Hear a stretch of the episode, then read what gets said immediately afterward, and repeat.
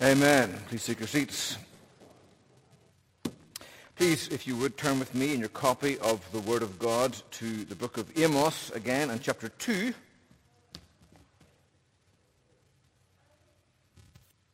We're going to begin our sermon this evening with a prayer from John Calvin and we'll end it with another prayer of his that he prayed as he was preaching through these, this portion of Scripture in his, in his congregation in Geneva in the 16th century. Let's pray together. Grant, Almighty God, that since we have seen so grievous punishments formerly executed on unbelievers who have never tasted of the pure knowledge of thy word, grant that we may be warmed by their example so as to abstain from all wickedness and to continue in pure obedience to thy word. And that as thou hast made known to us that thou hatest all those superstitions and deprivations by which we turn aside from thy word, O grant that we may ever be attentive to that rule which has been prescribed to us by thee in the law, as well as in the prophets and in the gospel, so that we may con- constantly abide in thy precepts and be wholly dependent on the words of thy mouth, and never turn aside either to the right hand or to the left, but to glorify thy name, as thou hast commanded us by offering to thee a true, sincere, and spiritual worship through Christ our Lord. Amen. It's interesting reading Calvin's prayers. They always have the same form. He always begins with grant Almighty God, and then he, he'll have an argument um, with God. Grant that because you've said this, this, this, this in the past, that you therefore then grant, O God, this request. And it's a, it's a great example, and he always prayed the same way and in the same form, but always with different arguments. It's wonderful. Let's pick up the reading. We're going to actually read chapter 1, verse 1 and 2, and then we'll drop down chapter 2, verse uh, 6. This is the word of God. The words of Amos, who was among the shepherds of Tekoa, when he, which he saw concerning Israel in the days of Uzziah, king of Judah, and in the days of Jeroboam, the son of Joash, king of Israel, two years before the earthquake. And he said, The Lord roars from Zion and utters his voice from Jerusalem. The pastures of the shepherds mourn, and the top of the Carmel withers. Then there are seven oracles against Damascus and Gaza and Tyre and Edom and the Ammonites and Moab and then Judah. And now the eighth oracle in verse 6, chapter 2. Thus says the Lord, For three transgressions of Israel and for four I will not revoke the punishment because they sell the righteous for silver and the needy for a pair of sandals. Those who trample the head of the poor into the dust of the earth and turn aside the way of the afflicted. A man and his father go into the same girl so that, they, so that my holy name is profaned. They lay themselves down beside every altar on garments taken in pledge and in the house of their God they drink the wine of those who have been fined. Yet it was I who destroyed the Amorite before them, whose height was like the height of the cedars, and who was as strong as the oaks. I destroyed his fruit above and his roots beneath. Also it was I who brought you up out of the land of Egypt and led you forty years in the wilderness to possess the land of the Amorite. And I raised up some of your sons for prophets and some of your young men for Nazarites. Is it not indeed so, O people of Israel, declares the Lord? But you made the Nazarites drink wine and commanded the prophets, saying, You shall not prophesy. Behold, I will press you down in your place, as a cart full of sheaves presses down. Flight shall perish from the swift, and the strong shall not retain its strength. Nor shall the mighty save his life. He who handles the bow shall not stand, and he who is swift of foot shall not save himself nor shall he who rides the horse save his life. And he who is stout of heart among the mighty shall flee away naked in that day, declares the Lord. Amen. The grass withers and the flower falls off, but the word of God endures forever. It is desirable for every good preacher to know when to stop. it's also a good thing if he knows when to start. I was in my study this afternoon, was lost in wonder, love, and praise. Looked at my watch, it was 5.32, and uh, had to beat a hasty retreat from the study here again. I apologize for being late. You've got to know when to start and also when to stop. I heard a story recently of a Puritan minister. He preached a very lengthy sermon in the morning, during which he said, seventeenthly. Well, in the afternoon, his wife must have chastised him because he came back in the evening and said, looking at all those points in the morning, my congregation, I've decided this evening in my sermon, for your good, that my sermon will be pointless.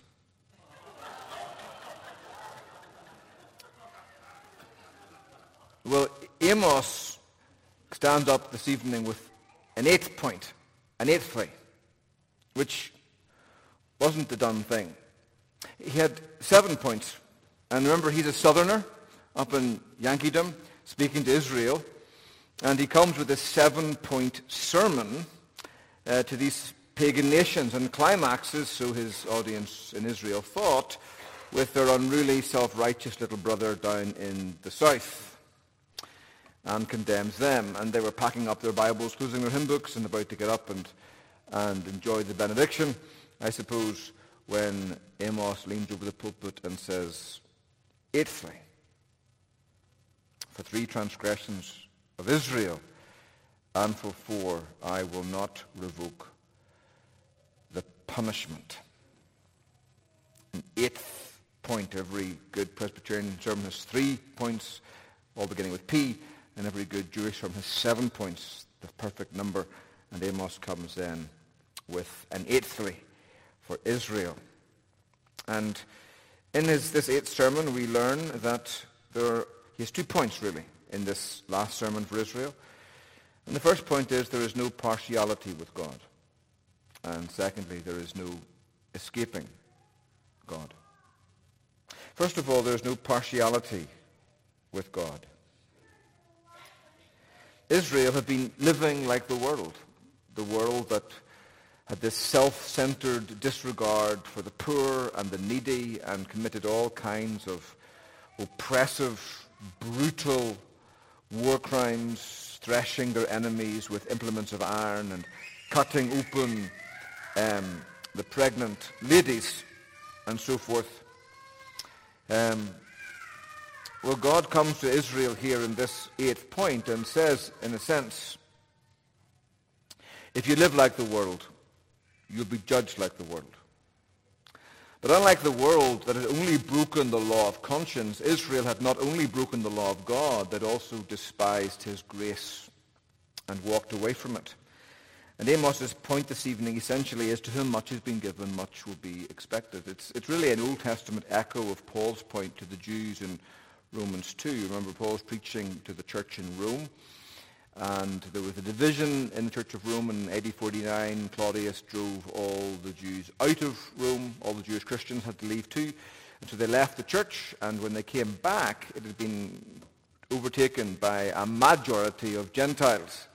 And they were sucking heads of crawfish and Lowcountry boils and other kind of things that really offended the Jews, and there was a great division in the church. And so Paul writes, and one of the reasons he writes to Rome is, is to get money so he can go to Spain and preach the gospel. But he also writes, you remember, to try and heal the divisions in uh, the church. And that makes then perfect sense of why he's constantly speaking to the, to the Jews and the Gentiles. Remember, he begins chapter 1 of Romans talking about the Gentile sins, that the wrath of God is revealed from heaven against all unrighteousness and ungodliness of men who suppress the truth. It's plain in the heavens, written in the stars, that God is there. He's a creator, and he has spoken to us. Even the darkest, most benighted pagan has received the word of God in creation and the word of God in conscience. And these words should have, should have led them to worship and to give thanks. And instead, the, the Gentiles suppressed that truth, turned aside from it, and, and God gave them over in the hardness of their hearts to all manner of sexual depravity, including promiscuity, homosexuality, lesbianism, and other kinds of unnatural behavior. And the Jews in the congregation were, I can imagine them, you know, um, rubbing their uh, hands with some glee that Paul is giving it to these Gentiles who should be very thankful they've even got a part in the church at all. Then you remember chapter 2, Paul turns his attention from the Gentiles to the Jews and says, Therefore, you are inexcusable, O man, whoever you are who judge. For in whatever you judge another, you condemn yourself, for you who judge practice the same things. You condemn the Gentile sexual immorality, but you use pornography. That kind of argument. You can imagine him saying it. And Paul says, we know that the judgment of God is according to truth against those who practice such things. Do you think this, O man, you who judge those practicing such things and doing the same, that you will escape the judgment of God? Or do you despise the riches of his goodness and forbearance and long-suffering, not knowing that the goodness of God leads you to repentance? All of the grace you received as Jews over the years was designed by God to lead you to repentance. But he says, in accordance with your hardness and your impenitent heart, you are treasuring up for yourself wrath in the day of wrath and revelation of the righteous judgment of God, who will render to every man according to his deeds. Eternal life to those who by patient continuance in doing good seek for glory and honor and immortality, but to those who are self-seeking and do not obey the truth, indignation and wrath, tribulation and anguish in every soul of man who does evil. For there is no partiality with God. The, the gospel comes to the Jew first and also to the Greek. And the judgment comes to the Jew first and also to the Greek as well. And so this southern boy from Judah takes up his prophetic mantle and unleashes a tirade of rebuke against Israel for their sins. Just like the rest of the world, God has been watching these Israeli sins pile up and the rest of the world got three transgressions and for four, which isn't literal. God gave them one, two, three, and then four strikes are out. But it's a prophetic metaphor. There are six things the Lord hates. Yes, seven are an abomination to him. It's a list that's kind of filling up, like a bath filling up, like the iniquity of the Amorites not yet being full. And eventually it does become full, and the time for patient watching comes to an end and the time for judgmental talking is about to begin. And Amos says, Thus says Yahweh, for three transgressions of Israel and for four, I will not revoke the punishment. Well, what are the sins that God points out in Israel? And there are really three. You can put them in three baskets, you might say. The first is social injustice. Secondly, sexual immorality. And thirdly, spiritual ingratitude. The S's and the I's. First of all, Paul, or God, Amos, and God through Amos, points out their social injustice. Uh, verse 6. Because they sell the righteous for silver and the needy for a pair of sandals, those who trample the head of the poor into the dust of the earth and turn aside the way of the afflicted. We'll stop there. So what's going on here? Well, one of two things. Either it's possible, and the commentators are divided, but it's the same family of sins, that uh, in the law court it is no longer a case of who has the right cause, but it's a case of who has the most money. Right? And so when you come before the judge, there's some rich Jew and a poor Jew and they're arguing their case. And it's plain the poor Jew is right, but the rich Jew has oiled the palm of the judge with silver, and he bends justice away from truth. That's one possible explanation. Another possible explanation, which I favor, is that uh, these people are selling the righteous poor. That um, this poor man owes the rich man a debt. And it's a great debt, silver, money. And he's unable to pay. And the poor man, like the parable of the unforgiving servant in Jesus' time, is begging for mercy, begging for more time. And the rich man, no, he just drops the hammer on the man and uh, sells him into slavery for silver. He hardens his heart to the need of his brother and shows him no mercy whatsoever. And that is always the case. Such hardness tends to grow. It never diminishes. When you harden your heart to God, it never, your sin never diminishes. It always increases. You need to bear that in mind. That's an eternal principle. You're, you're, you're, you never stand still in your Christian faith. You either are growing or you're decreasing. You're either getting better or getting worse. And these Jews, they begin selling, this, selling, un, un, selling a man to slavery because he owes them a bag of silver. But before long, he'll sell a man into slavery because he owes him two Birkenstock sandals. Birkenstocks are expensive, 100 bucks, you know. So, um, even more now with um, inflation. So there's no concern, no mercy.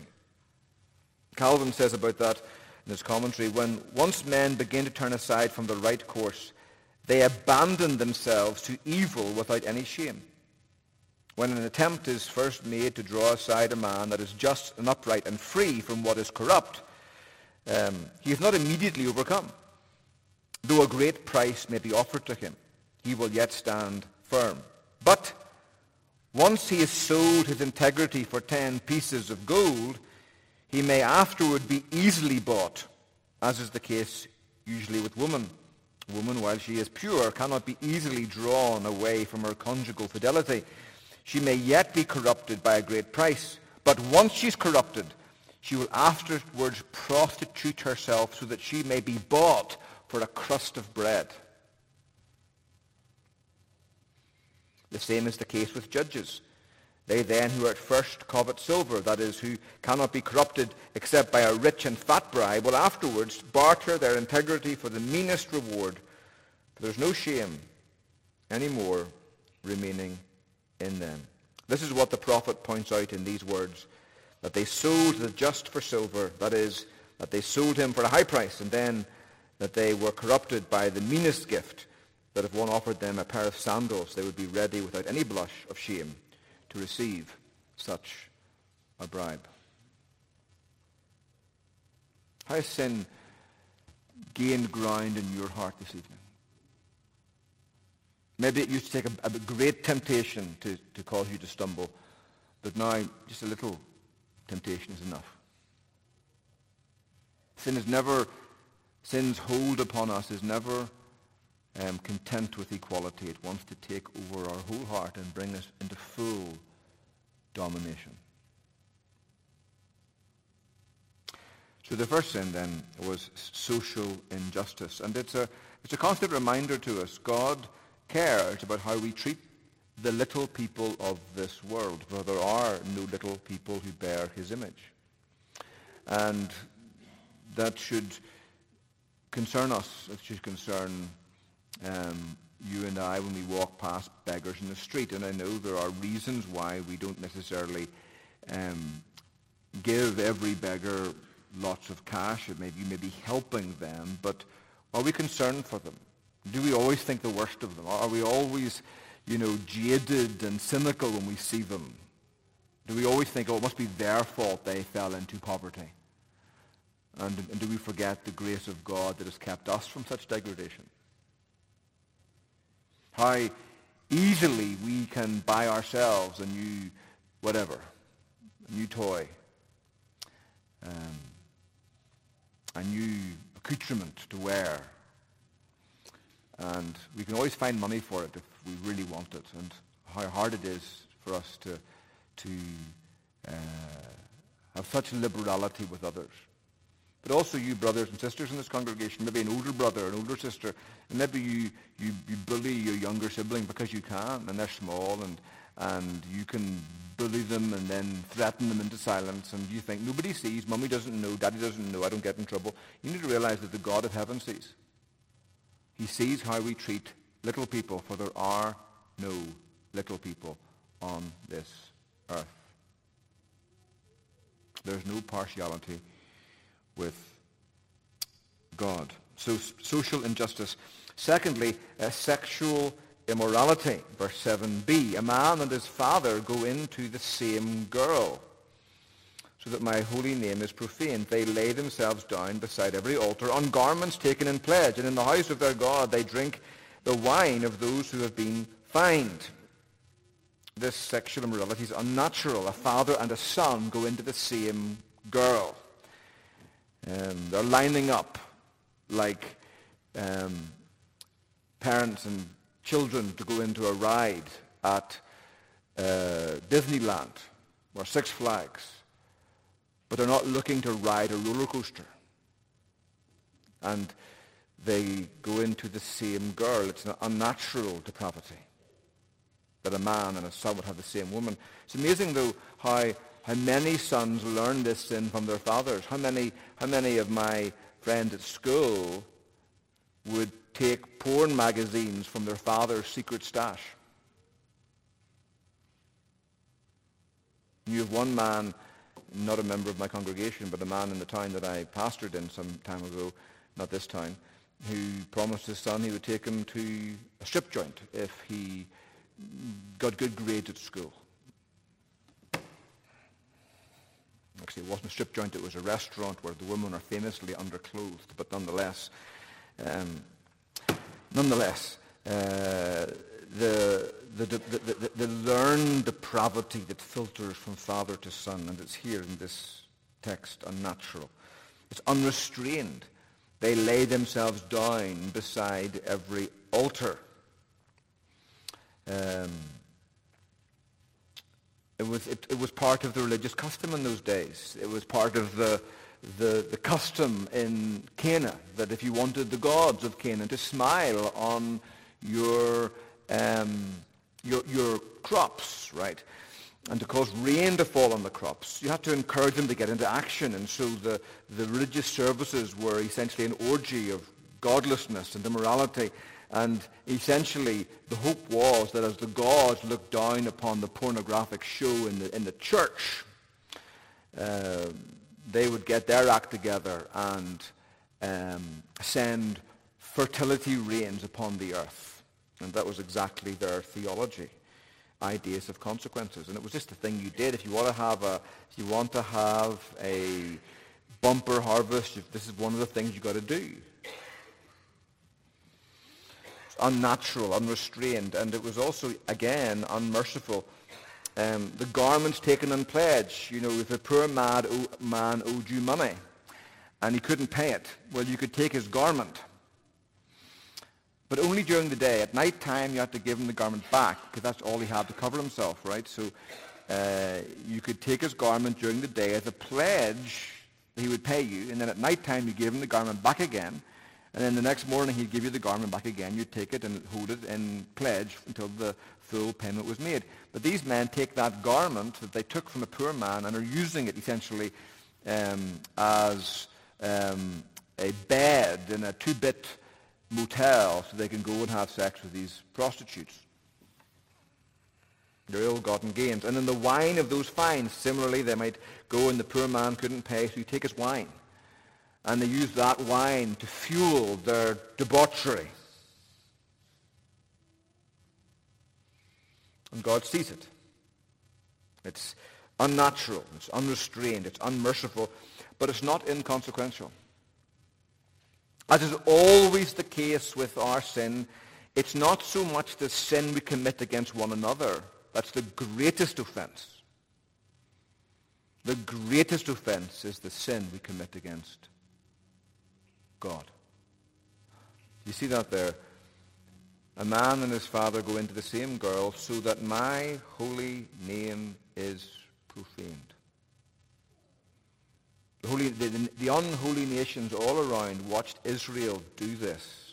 Israel, whose, whose being was connected to the holiness of God. And they thought, well, if the people are like that, their God must also be like that as well. And it profaned, it dragged God's holy name through the mud. It's Paul's words, remember, to uh, the Corinthians. And he said essentially, you can't check your union with Christ at the door of the brothel. You know, Wyatt Earp would make men, I'm told, check in their firearms uh, at the sheriff's office in Dodge City before they'd go out for a night on the town. You checked in your firearms and you go and have fun at the saloon. It would stop the shooting. Well, you can't do that with Christ. You can't check your union with Christ at the door of the brothel and go in as a private person by yourself and have sex with a prostitute. Paul says to the church of Corinthian, you bring Christ in there with you. Your sexual organs are Christ's sexual organs, and you're joining yourself to that girl, and you're joining Christ to that girl. Your eyes are Christ's eyes. Your ears are Christ's ears. And how have you polluted the, the, holy name of Christ before the angels and demons licking their chops and rubbing their hands with glee as our ideas have consequences? And we profane the name of God. And it bothers God greatly. It's amazing how often uh, our sexual proclivities reveal our true theology. When it talks about the list of the flesh in the New Testament, it's always sexual immorality and impurity and sensuality that head the list. How we can, how we respond to our sexual urges, how we steward our sexual energy is always a testimony of whether we know God or whether we don't. As Paul says to the Thessalonians, this is the will of God, your sanctification. That is that you abstain from sexual immorality and that each of you know how to possess his own vessel, his own body in sanctification and honor, not in the lustful passion like the Gentiles who do not know God. What we do with our sexual urges reveals whether or not we know God or whether we don't, whether we're walking with him in the light or walking against him in the darkness. But if you say that you know God and walk in the darkness, men, we did this on Friday, Friday morning. If we say that we know God and walk in the darkness, we lie and do not practice the truth. But if we walk in the light as he is in the light, truly the blood of Jesus Christ cleanses us. Truly we, sorry, we fellowship with one another and the blood of Jesus Christ, his Son, cleanses us from each, from all sin. God takes sexual immorality very seriously. It reveals what are the true priorities of our heart. Are you guarding your heart against that? Are you guarding your heart against every slippery path into sexual immorality?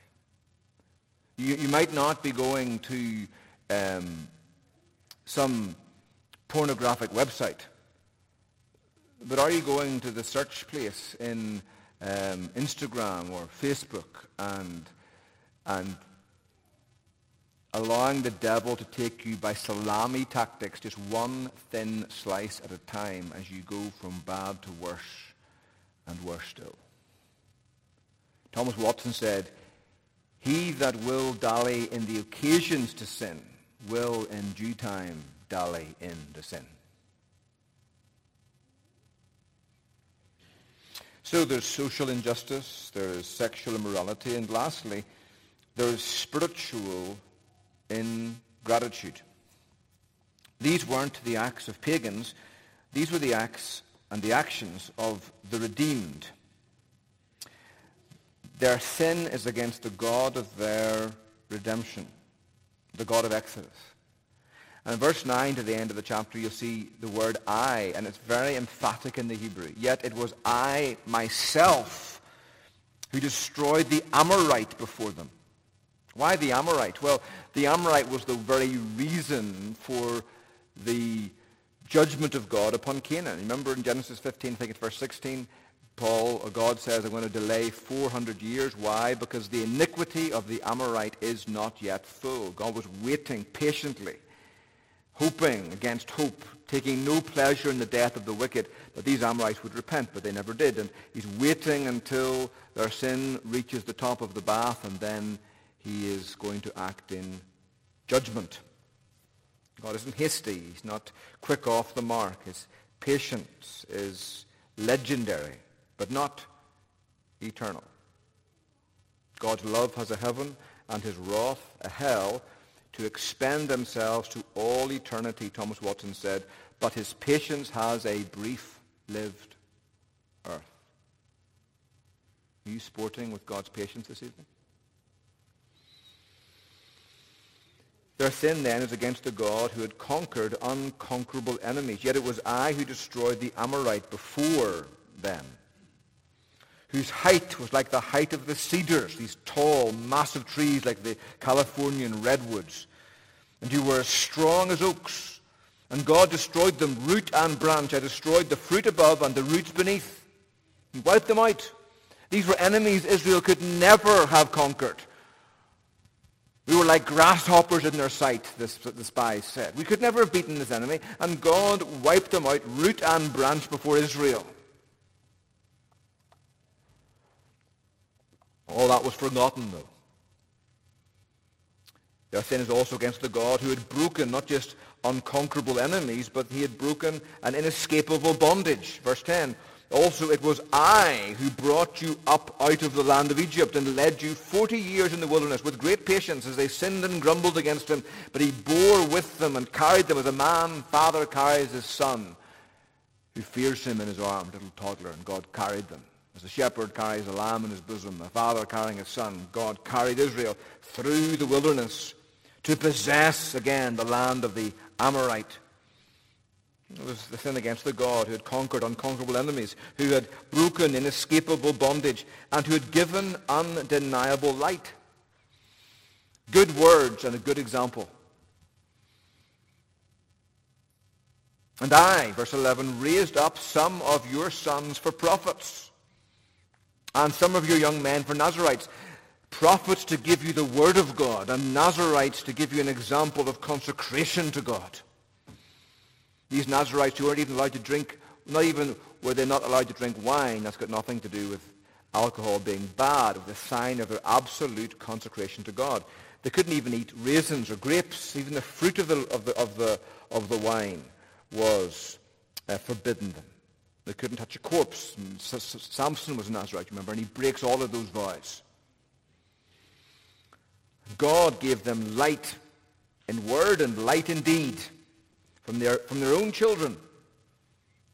And it was undeniable. Is it not indeed so, O people of Israel, declares the Lord? Undeniable light. How did Israel respond? Verse 12.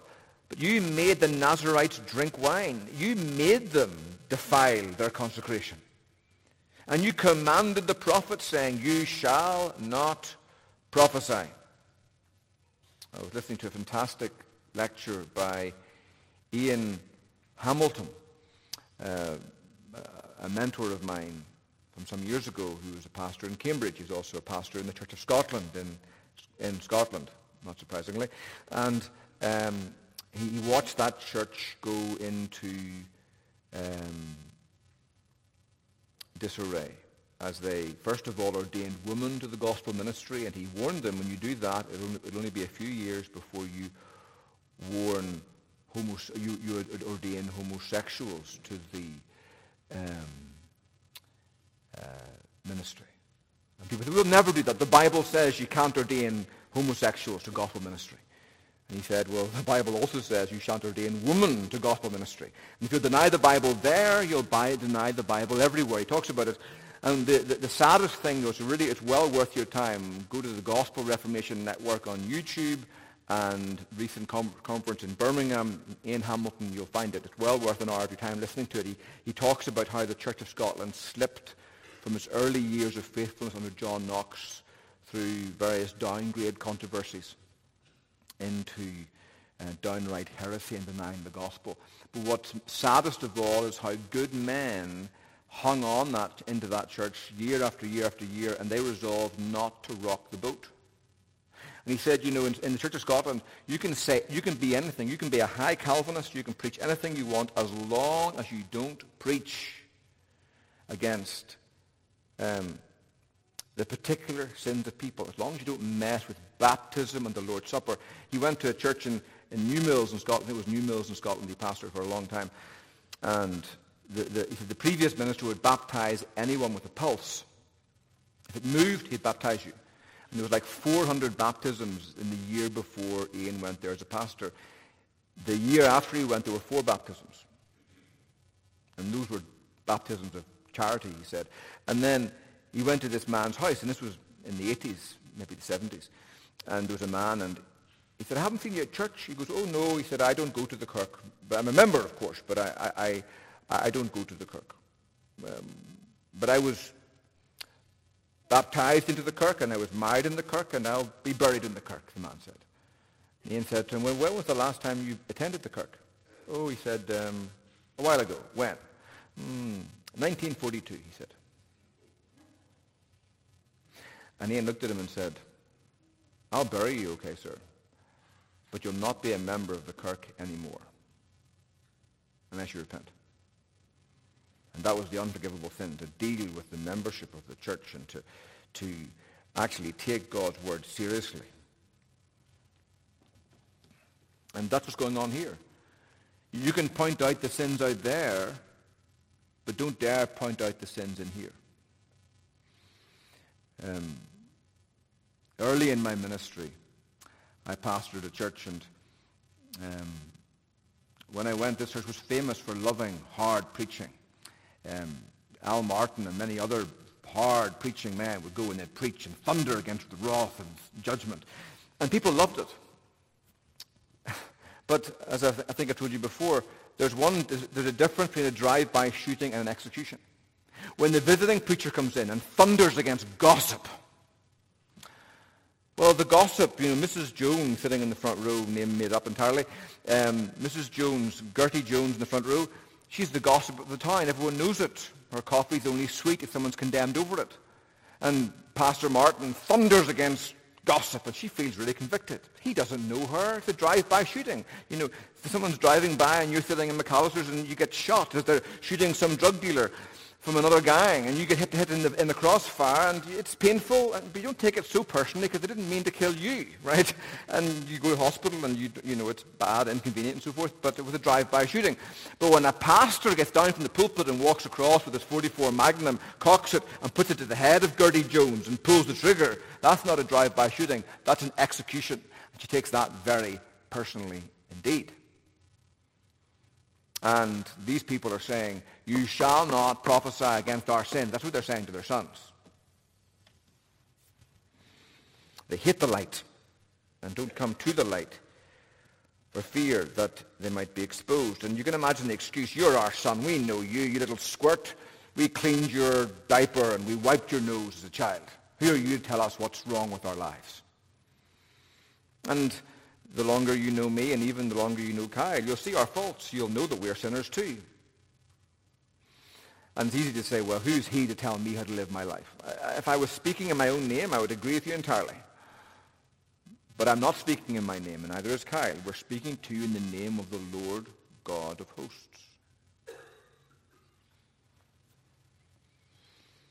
So there's no partiality with God. He comes after his people because of their social injustice, their hardness of heart, their spiritual or their sexual immorality, and their spiritual ingratitude. God had blessed them in these very physical ways. And then in the third place, there is no escaping God. The God of grace becomes the God of judgment. Verse 13. Behold, I, notice the again, their salvation came completely from God, and so will their judgment.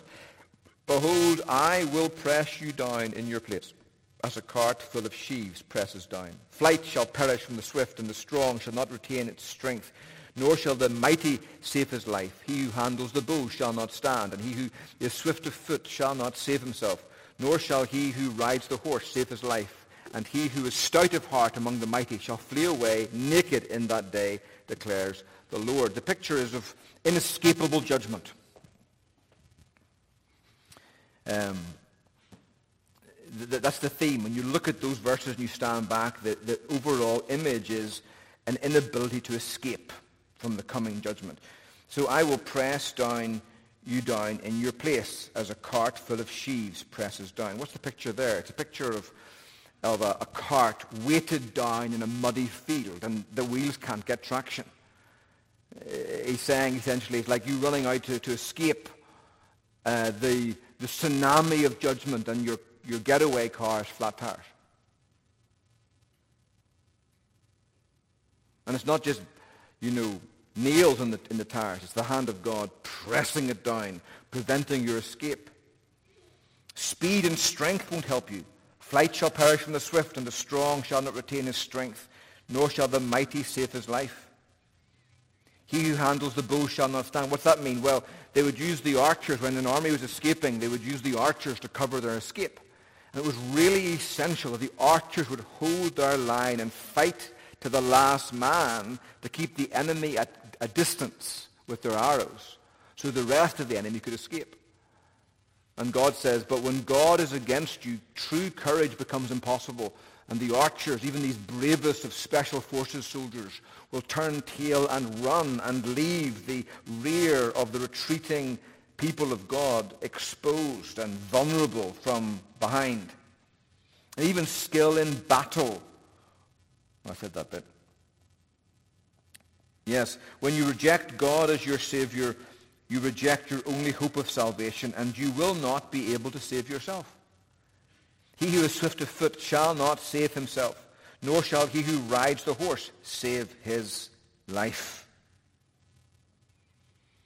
The only hope of salvation has always been God. It was God who rescued Israel. Israel was never able to rescue herself. And if God is for us, who can be against us? But if the hand of God comes against us, none can save us. Now, know, an illustration of that, uh, in, in, our church has been growing in recent years. It's been very encouraging people come in and grow. And one of the temptations for pastors and elders is don't rock the boat. Um, especially in a time when you're building and need people to be giving. You don't want to be, you know, you don't want to uh, drive people away. And so it's so easy to look at a man and, you know, there are some people who are always more disciplinable than others. I pastored a church once, not this one, and there were, it was that way in the congregation. There were some people who were regarded as troublemakers, and, and nobody liked them, at least not in the session, and they had hair triggers just waiting to riddle these people. But there are other people, the spiritual Joneses who were wealthy and influential, the big givers, you, you daren't go near them. And that kind of thing will work, but for a time. But you've got to pay the ferryman. God sees and God knows. And, and God uh, has a thousand ways of undoing us if the hand of God is against us.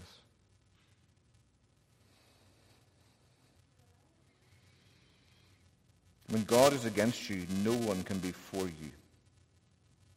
Even your stoutest soldier, verse 16, he who is stout of heart among the mighty shall flee away naked in that day. Here's a strong um, marine, and he's wearing, I don't know, not talking about here, of course, but, you know, 45 pounds of, of equipment, magazines, and all kinds of webbing and so forth, and weapons. But he's running away, but when you're carrying that much weight, it limits how fast you can run, and so he starts stripping off the ammunition and the, and the webbing and the rucksack and the rifle, and he, he still can't run fast enough. Off come the boots and the trousers and the, and the shirt and everything. And even his tidy whities, he's left running naked. Even, even then he can't escape. All he succeeds in doing is exposing his shamefulness, nakedness, like Adam in the garden, naked and ashamed.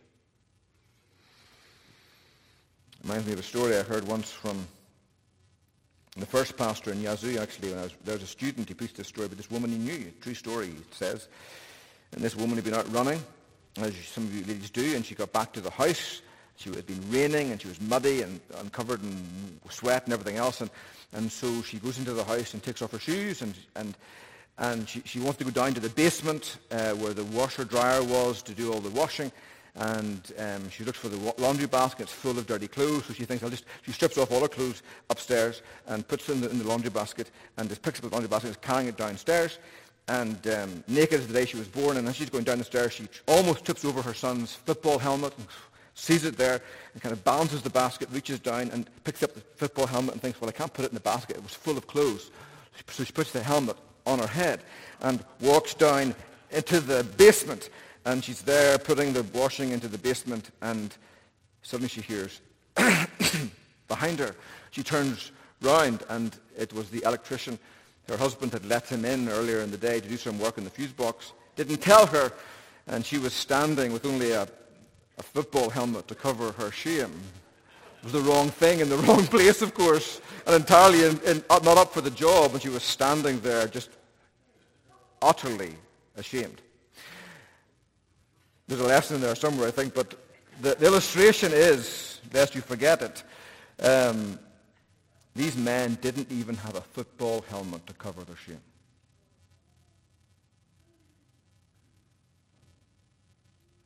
And you know, neither did Jesus. On the cross, the Son of God was stripped naked, and the medieval painters graced the Savior for obvious reasons with a loincloth, but on the cross, the Romans didn't even give them that. They were hung up naked and exposed.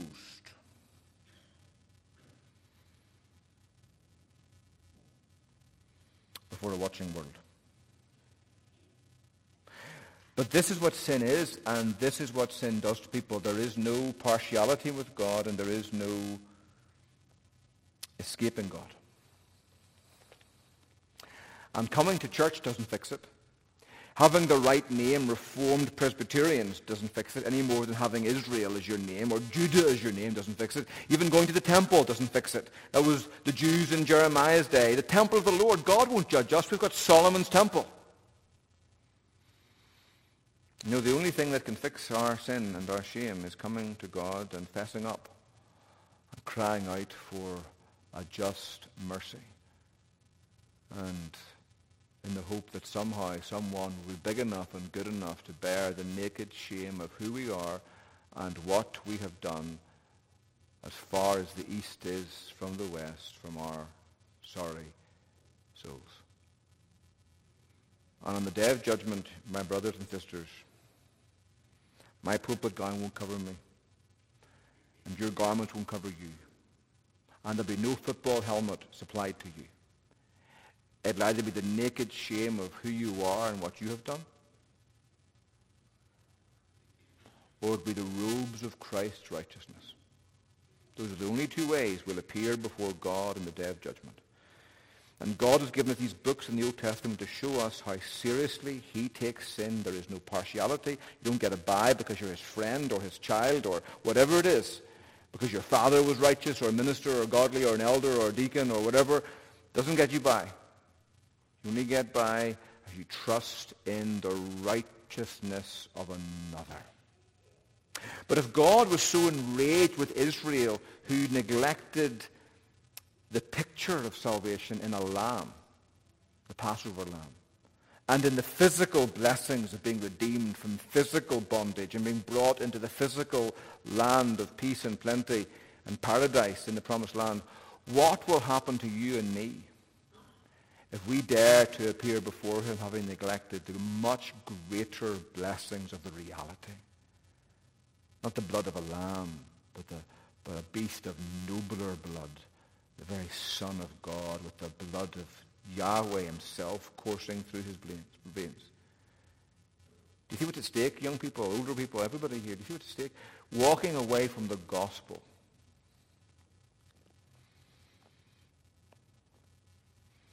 And maybe some of you are tempted to do that to get the, the smiles of men, which is a very real thing, wanting the smile of men at work or at school or at college, wherever, and you want the smiles of men to be thought of as cool by men. And so you walk away from Christ. You're ashamed of Christ, the man, for the smiles of mere men.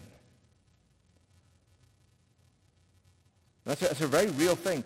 This, the frowns of mere men are terrible for people to look at you and be ashamed of you.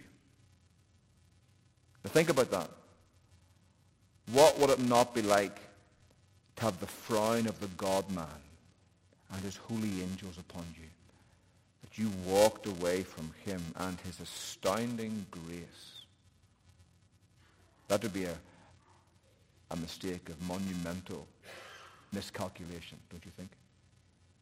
So let's, let's come to God and bring our broken, sinful, selfish, hard, cynical hearts to him our lustful, envious, covetous hearts to him and say, Lord, I need you to fix me from the inside. Cleanse me, forgive me, and break the power of cancel sin, O God.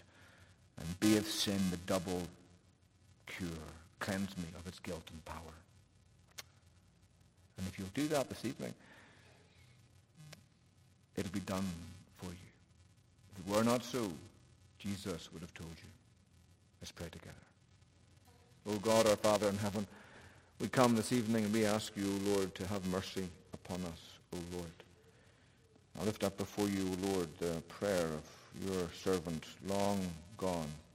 Grant, Almighty God, that as thou hast not only redeemed us by the blood of thine only begotten Son, but also guidest us during our earthly pilgrimage and suppliest us with every spiritual need, O grant that we may not be unmindful of so many favors and turn away from thee and follow our sinful desires, but grant that we may continue bound to thy service and never burden thee with our sins, but submit ourselves willingly to thee in true obedience, that by glorifying thy name we may carry thee both in body and soul until thou at length gatherest us into that blessed kingdom which has been obtained for us by the blood of thine only Son. Amen.